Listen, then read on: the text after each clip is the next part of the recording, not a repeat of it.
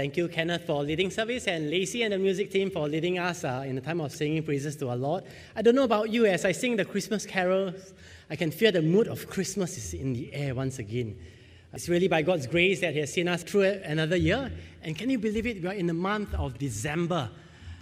And for the month of December, the sermon theme will be on Christmas. And uh, most of the messages here will be evangelistic. I do invite your uh, families and friends to come and join us uh, at our services. So uh, before I go any further, can I invite us to close our eyes and commit this time to the Lord in prayer? Speak, O God, that we may listen. Open up our ears and hearts to receive your words.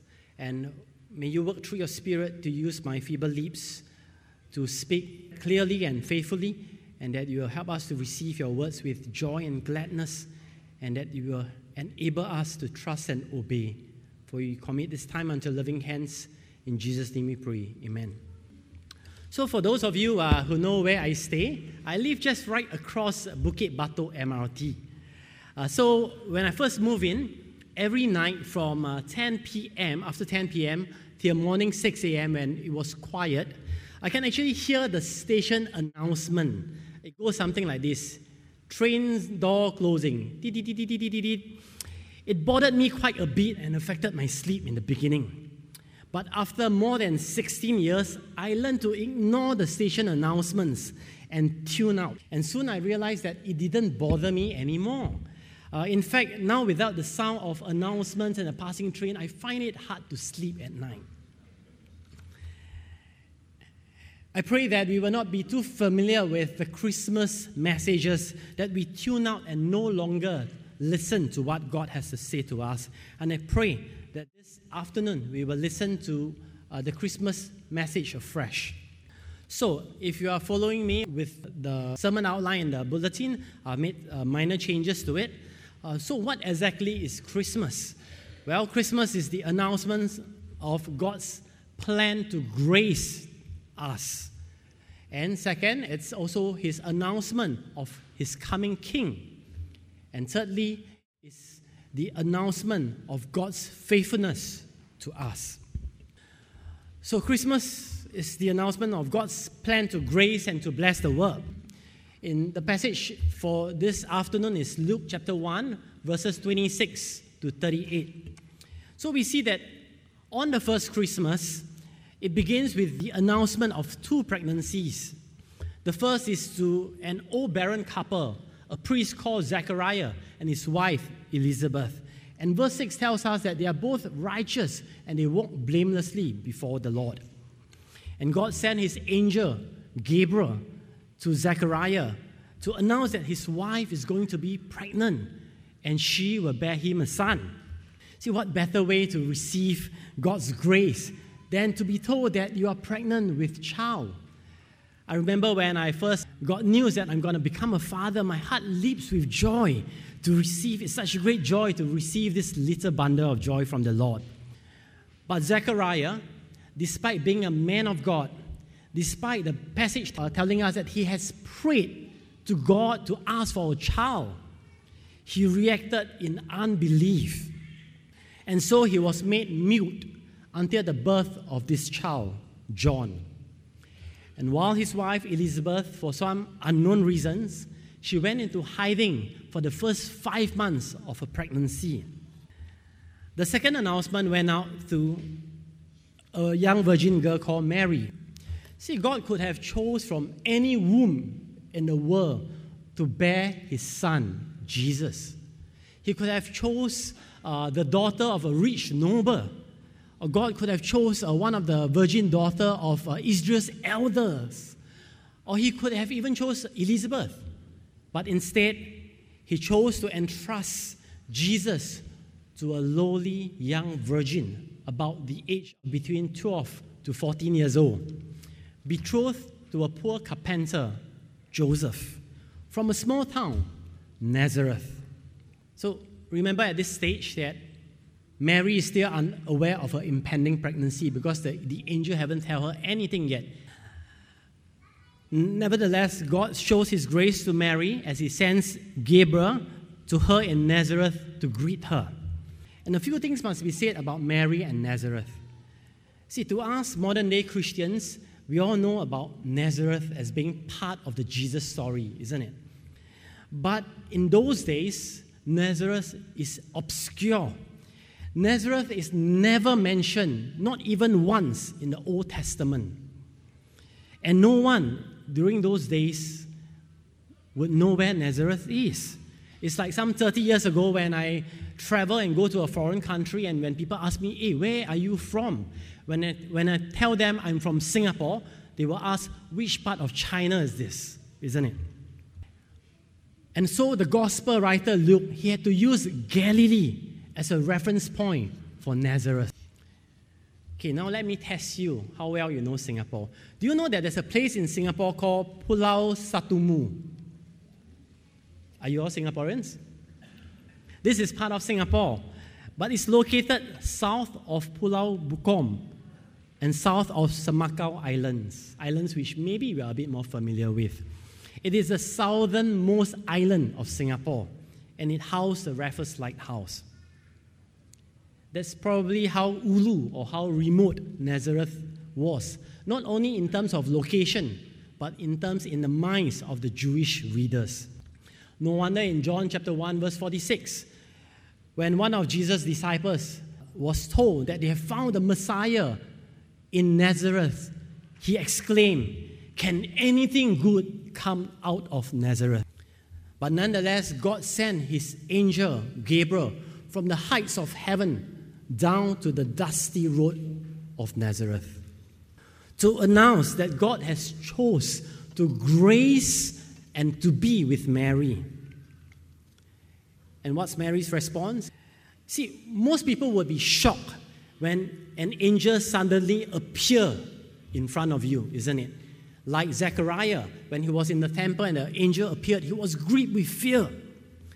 But if you look at the passage, it tells us that Mary was deeply troubled, not by the angel's appearance, but by his greetings of God's grace, his favor, and God being with Mary. Why was Mary troubled? Perhaps she didn't believe that it is possible for God to grace someone as lowly as her. Did the angel make a mistake and went to the, to the wrong address? Uh, sometimes the deliver, delivery guy will come to the wrong address. Mary will be thinking, why me, of all people? But we see the angel's confirmation in verse 30. He reaffirms God's favor upon her. Do not be afraid, Mary, for you have found favor with God. Essentially, the angel is telling Mary, Mary, it is not about you, it is about God. God favors whom he chooses to favor because he is God. God showers his blessings to us all. God doesn't bless us according to our age, our social status, or our race. No one is too lowly in status to receive God's blessings. So God doesn't bless you based on your PSLE results. Or for those who ran the marathon yesterday, not how well you fare in the marathon either. You may be a nobody in man's eyes, but you matter to God. God is determined to bless you regardless of how the world views you.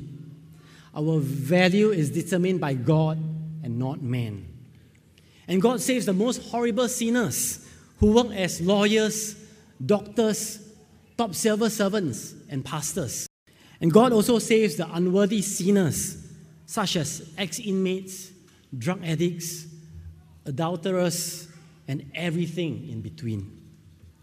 You are never too unworthy for God.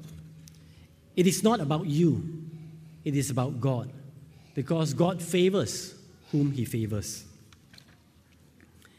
And if this is so, if God saves us by grace, then why do we judge each other by works?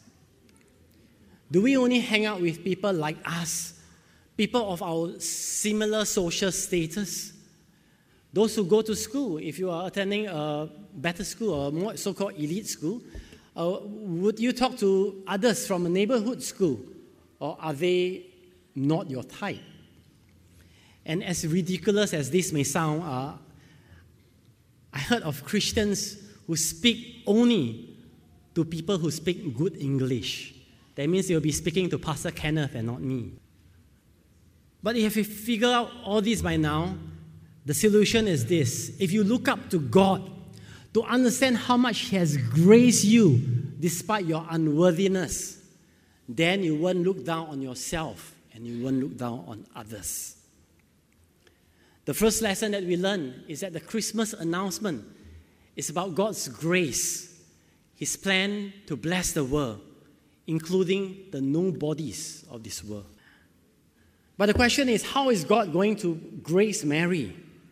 In verse 31, it tells us three things that Mary will conceive, she will bear a son, and she shall call his name Jesus. See, there are many instances in the Bible of God opening the womb of barren women, isn't it? People like Sarah, Rebecca, Rachel, and even Elizabeth. But the difference is this that this is no ordinary child. Verse 32 and 33 tells us, shall we read this together? He will be great and will be called the Son of the Most High. And the Lord God will give to him the throne of his father David, and will reign over the house of Jacob forever, and of his kingdom there will be no end. These texts up here are lifted from 2 Samuel chapter 7. It is known as the Davidic covenant, where God made a promise to David that one of his descendants in the future will be the Messiah, will be his king who will rule forever. And being a Jew, Mary would have understood that the angel, what the angel is saying, that the child in her womb is none other than the promised Messiah. Christmas is the announcement of God's coming king. Uh, early last year, there was also there was an announcement of the coming of two head of state. Do you all remember? Donald Trump and Kim Jong Un. In Singapore, we went into overdrive and spare no expense to welcome them. And according to news report, we spent something like $16.3 million to host the Singapore summit. There were road closures and security forces worked overnight.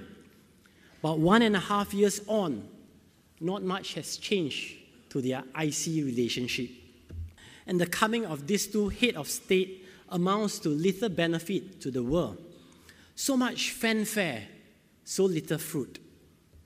But unlike the coming of Trump and Kim, the coming of this king is different. How different? The passage tells us that Jesus will be great. Some people attempt to do great things to attain greatness, like Trump, who wants to make America great again.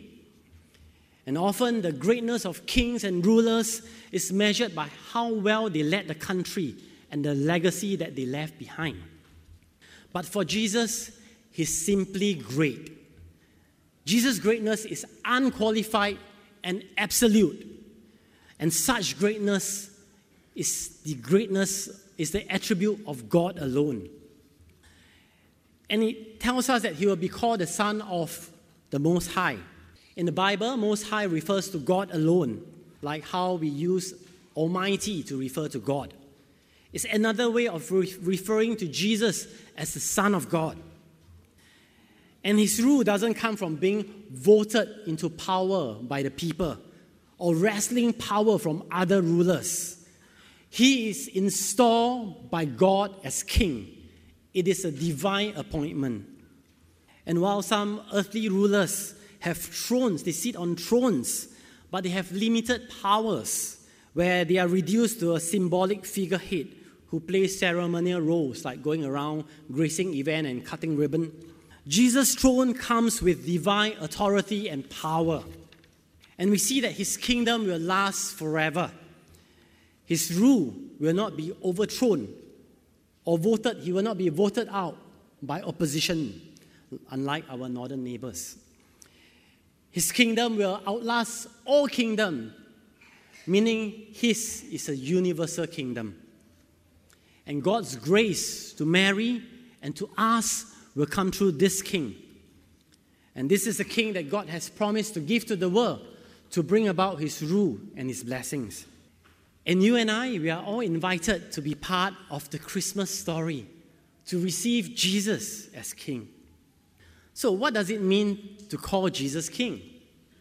It means that no matter how messed up your life is right now, you are not alone in a mess because your king is with you.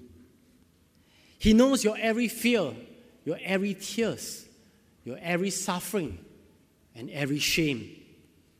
Your king is with you and for you. He will never leave you nor forsake you. Surrender to him, and your king will lead you out.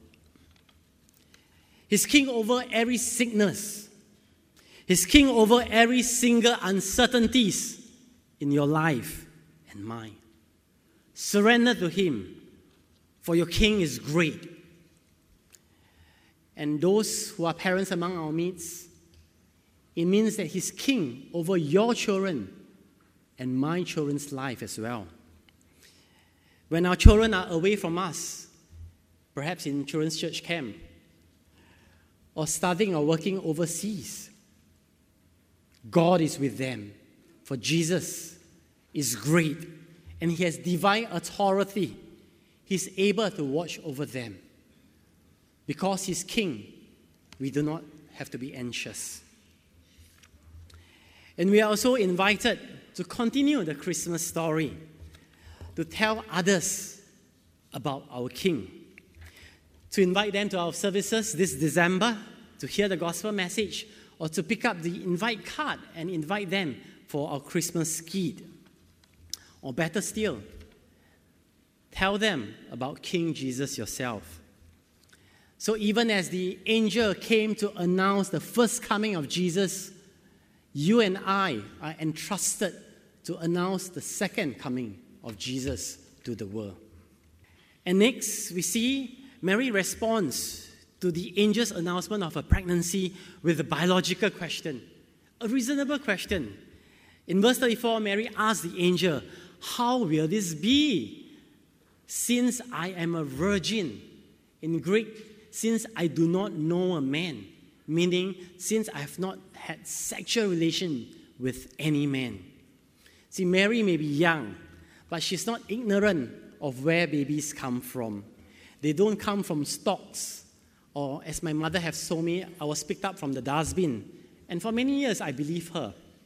And what Mary raised is an important issue, a somewhat major obstacle, a human impossibility. See, the virgin birth, or more accurately, the virginal conception, is a unique claim to Christianity and to that of the birth of Jesus and many has found it hard to believe. But our Christian faith is not a faith without reason. It's not superstition. It's not blind faith.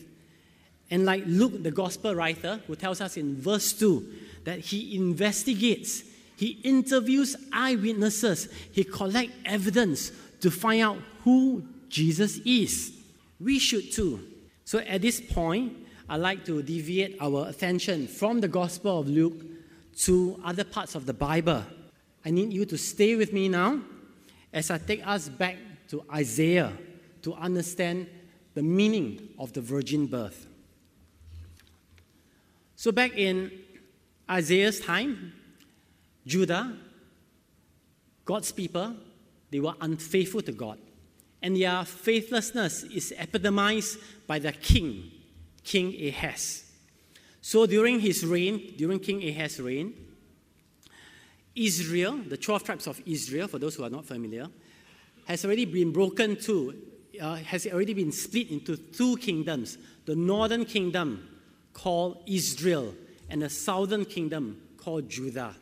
They once are one nation, they, once upon a time they all belonged to God. But now they have broken up and there was a rising power called Assyria. Assyria was a superpower of that time. And so the threat of Assyria threatens Israel and another nation called Syria. So Israel and Syria, they form a coalition and they want to force Judah to join them in rebellion against superpower Assyria. But Judah, King Ahaz, refused to, not because he's faithful, but because he trusts in Assyria. And so as a result of that, Syria and Israel threatens to invade Judah. And so with that threat in mind, with that impending threat, God sent the prophet Isaiah to King Ahaz with this promise in Isaiah chapter 7. He tells Isaiah that God will defeat the coalition of Syria and Israel. God will destroy them. Judah don't have to be fearful of them. Judah just had to trust God alone. But and also to confirm God's faithfulness, God invite King Ahaz to ask for a sign, and God will give it to him. But King Ahaz, in his faithlessness, he rejects God's promises and he hypocritically refused a sign. And he trusted Assyria for salvation. And this is where God gave the birth, the sign of the virgin birth in Isaiah chapter 7, verse 14. Therefore, the Lord Himself will, will give you a sign. Behold, the virgin, the Hebrew word is Alma, shall conceive and bear a son, and shall call his name Emmanuel, meaning God with us. The contention is the word Alma, because the word Alma can be translated to young, a young woman who's of marriageable age.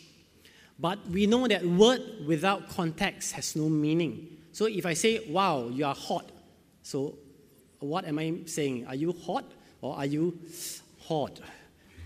Okay, anyway, not, not a very good example, but you know where I'm going, right? Okay, I'm a pastor, very dangerous to say such words. but anyway, back to the word Alma. So Alma means a young lady of marriageable age. And it is never used, never used in scripture to describe a young, presently married woman. Never. And it is also important to remember that in the Bible, a young Jewish woman of marriageable age was presumed to be chaste, to be presumed to be a virgin. And we see that in Genesis 24, verse 43, where the patriarch Abraham, he sent his servant to, to look for a wife for his son Isaac. Right? So he sent his servant to look for a wife for his son Isaac. And his servant found Rebecca. And the servant refers to Rebecca as Alma, as a virgin of young marriageable age. It's like, example today, right? When if I mention NSF, straight away, what would you have assumed? You have assumed NSF is a Singaporean or a second generation Singapore PR. You will safely assume that he's a male and that he's between the age of 16 and a half to 25 years old, isn't it? So, likewise, the word Alma in the Bible context refers to a, a young virgin. And why did God give this sign of the virgin birth?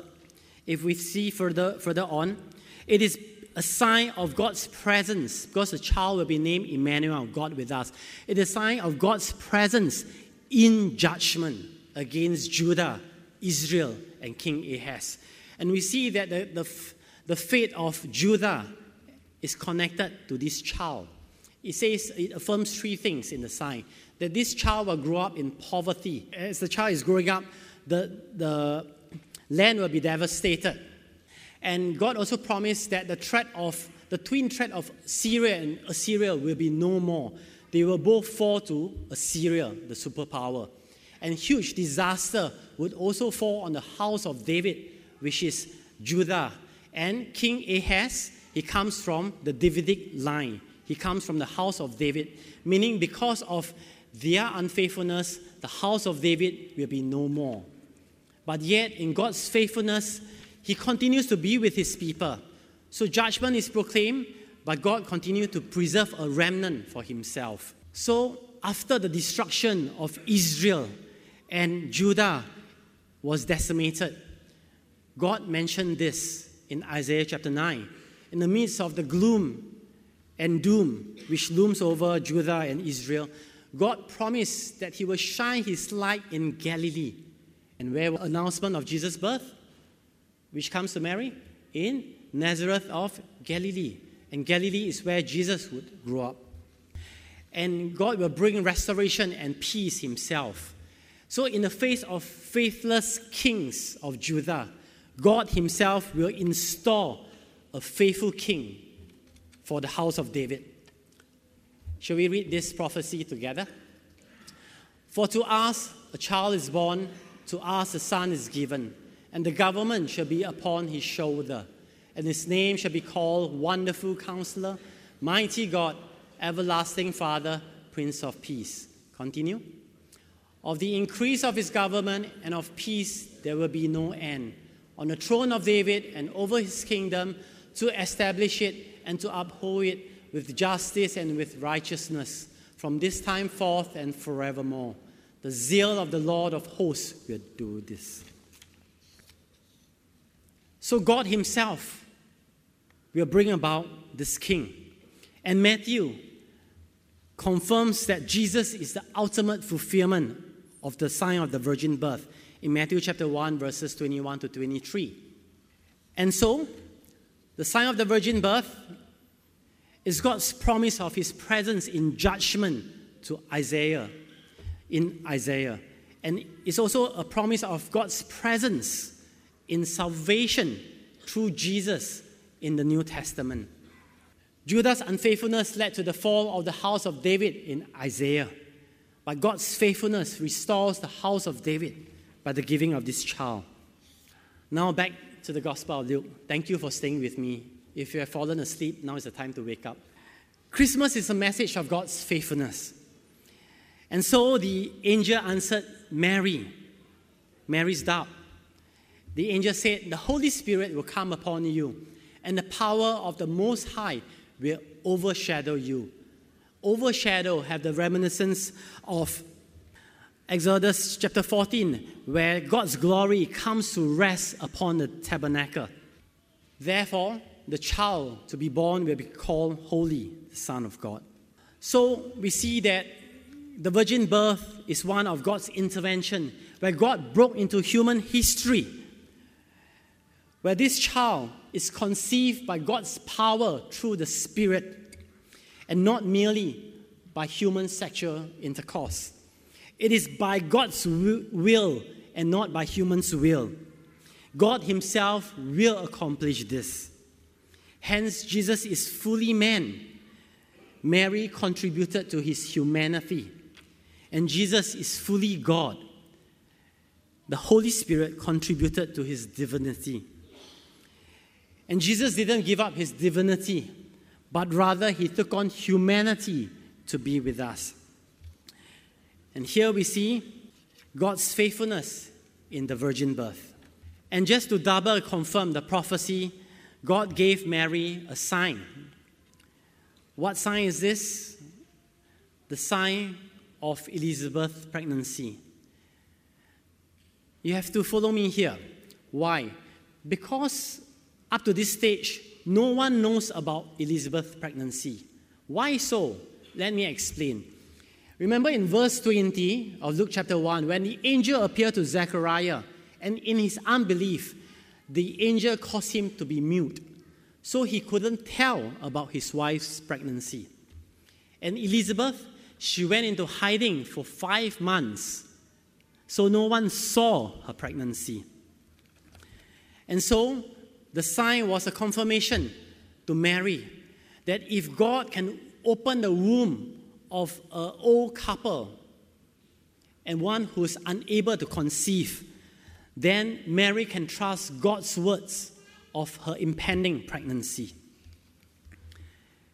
And thirdly, we see it's God's determination to be with us.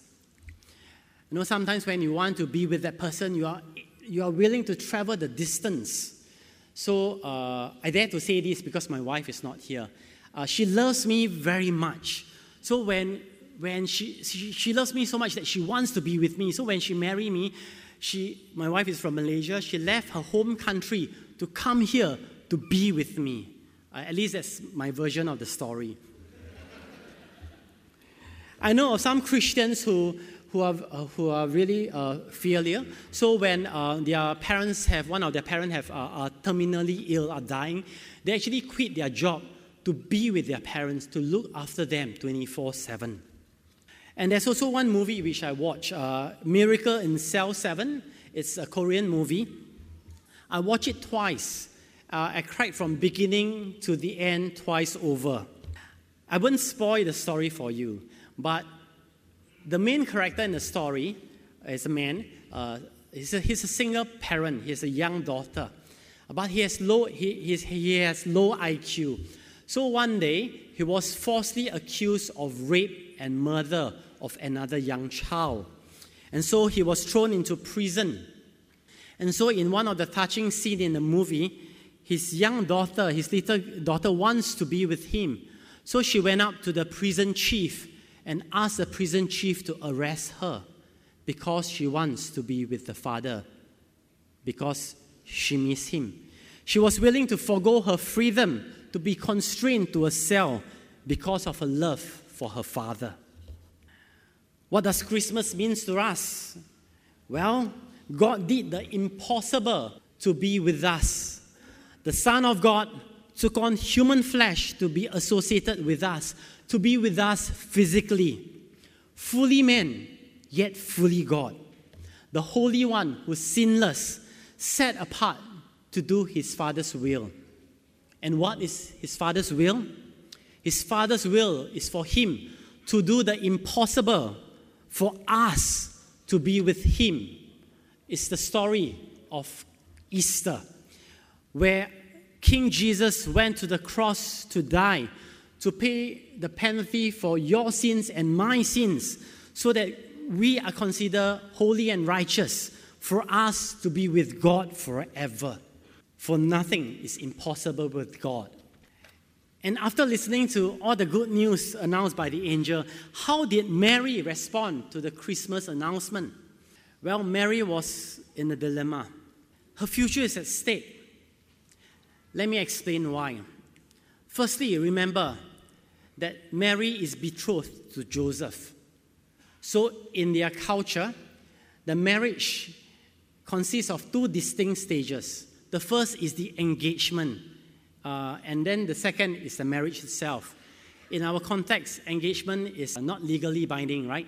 You engage to this girl today, it just costs you a diamond ring only. Then you change your mind. I, okay, I'm not asking you to change your mind, but assuming you change your mind for some reason, you just buy another diamond ring, then you go after another girl, and then you propose to her, and then you get engaged a second time, right?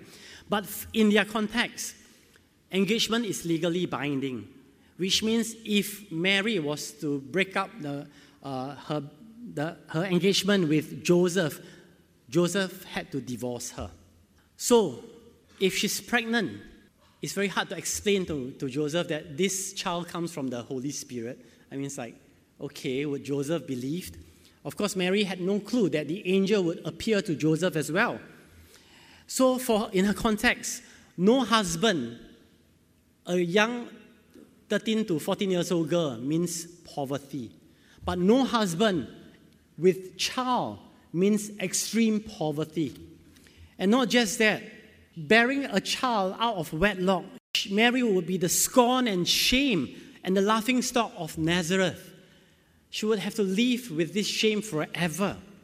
And worse still, according to Jewish law, the penalty for adultery is the death penalty by stoning. So Mary could come up with reasonable and possible excuses that this child, this pregnancy will destroy my future. It will cost me my happiness with Joseph.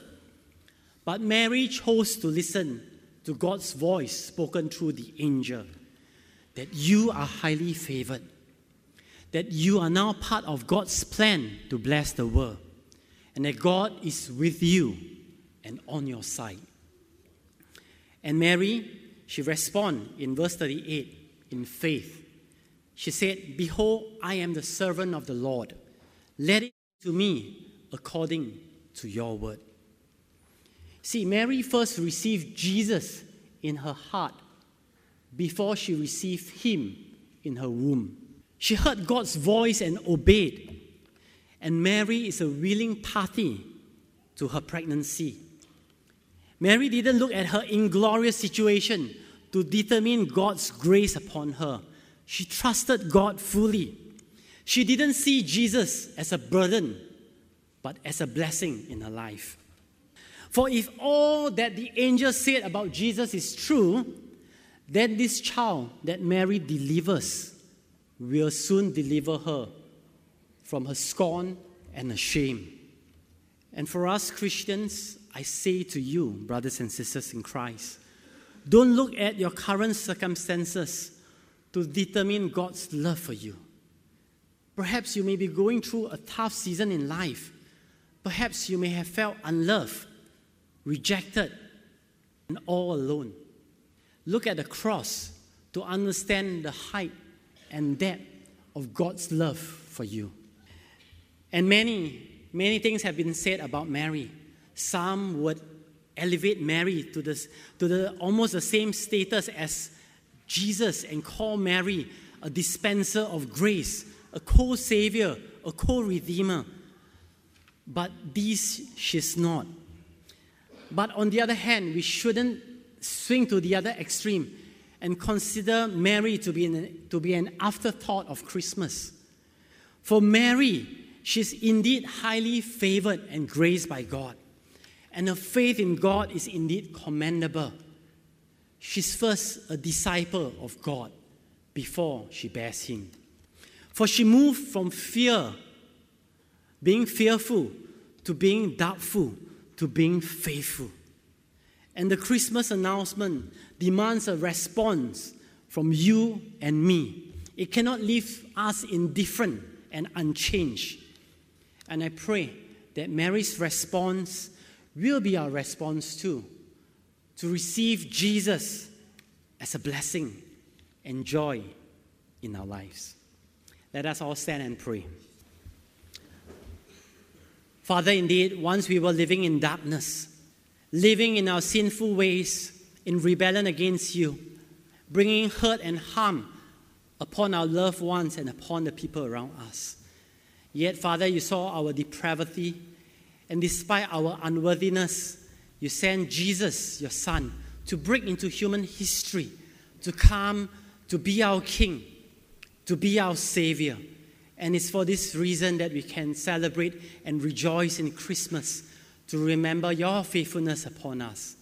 So, Father, even as the, the angel has made the first announcement of the coming King, may you make us your herald to announce the second coming of King Jesus this Christmas. For we pray all this for your glory. In Jesus' name we pray. Amen.